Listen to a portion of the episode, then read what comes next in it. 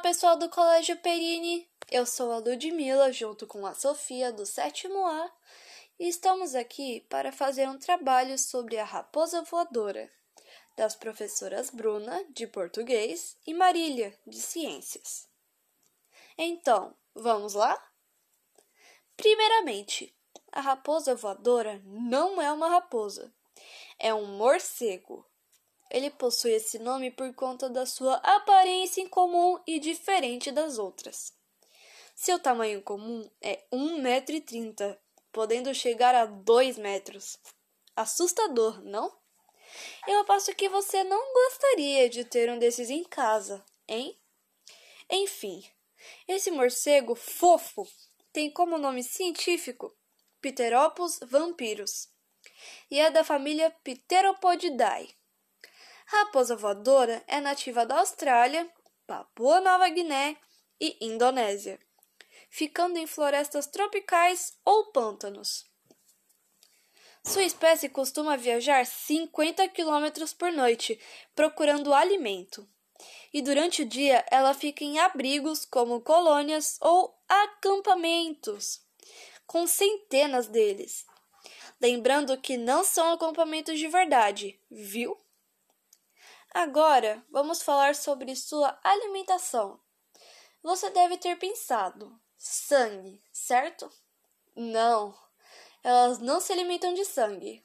Pode ficar tranquilo, pois elas apenas se alimentam de pólen, néctar de árvores de eucalipto, lírios e terebentina, que é um tipo de óleo que fica nos troncos das árvores. Esse morcego é um mamífero e seu grupo possui uma hierarquia, onde os machos dominantes ocupam os melhores galhos das árvores. Não muito diferente da nossa sociedade, né, gente? Bom, a raposa voadora se guia pela sua visão bem desenvolvida. E ela pode viver até seus 30 anos. Bem surpreendente para um morcego, na minha opinião. A raposa voadora possui importância ecológica? Sem dúvida. Elas ajudam a polonizar. Com seu tamanho e percorrendo longas distâncias, elas espalham sementes por grandes áreas, assim como o néctar e o pólen das flores, aqueles que eu citei antes, na sua alimentação. Falando nisso, elas comem frutinhas quando são criadas e cuidadas em um aquário, mas neles é restrito ser apenas frutinhas, como no Aquário de São Paulo. Olá, pessoal do Colégio Perini! Eu sou a Ludmilla, do sétimo ano A, e estou aqui para fazer um trabalho sobre a raposa voadora, das professoras Bruna, de português, e Marília, de ciências. Então, vamos lá?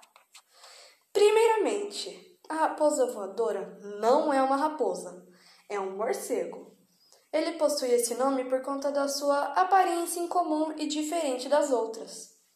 Seu tamanho comum é 1,30m, podendo chegar a 2 metros. Assustador, não? Aposto que você não gostaria de ter um desses em casa, hein? Enfim, esse morcego fofo tem como nome científico Pteropus vampirus e é da família Pteropodidae. A raposa voadora é nativa da Austrália, Papua Nova Guiné e Indonésia, ficando em florestas tropicais ou pântanos. Sua espécie costuma viajar 50 km por noite procurando alimento, e durante o dia ela fica em abrigos como colônias ou acampamentos, com centenas deles. Lembrando que não são acampamentos de verdade, viu? Agora, vamos falar sobre a sua alimentação. Você deve ter pensado, primeiramente, sangue, certo? Não, elas não se alimentam de sangue. Você pode ficar tranquilo. Pois elas apenas se alimentam de pólen, néctar de árvores de eucalipto, lírios e terebentina, que é um tipo de óleo que fica nas, nos troncos das árvores por aí. Esse morcego é um mamífero e o seu grupo possui uma hierarquia onde os machos dominantes ocupam os melhores galhos das árvores. É, não muito diferente da nossa sociedade, né, gente? Bom, a raposa voadora seguia pela sua visão bem desenvolvida e ela pode sobreviver até seus 30 anos. Bem surpreendente para um morcego, na minha opinião. A raposa voadora possui importância ecológica? Sem dúvida. Ela ajuda a polonizar. Com seu tamanho e percorrendo longas distâncias, elas espalham sementes por grandes áreas, assim como o néctar e o pólen das flores, aquelas que eu citei antes, na sua alimentação. Falando nisso, elas comem frutinhas quando são criadas e cuidadas em aquários, mas neles é restrito ser apenas frutinhas, como no aquário de São Paulo, por exemplo. Bom, elas se reproduzem no acampamento que eu citei antes, e ele possui um macho e oito fêmeas.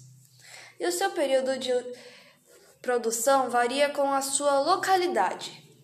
Apesar disso, os machos costumam proteger suas fêmeas, evitando a aproximação de outros machos.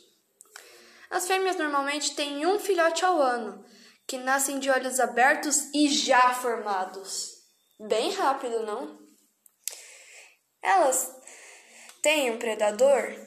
Sim, como todos os animais, seu maior predador é o ser humano, através da caça ilegal e preconceito. Elas estão quase ameaçadas de extinção na lista internacional para a conservação da natureza.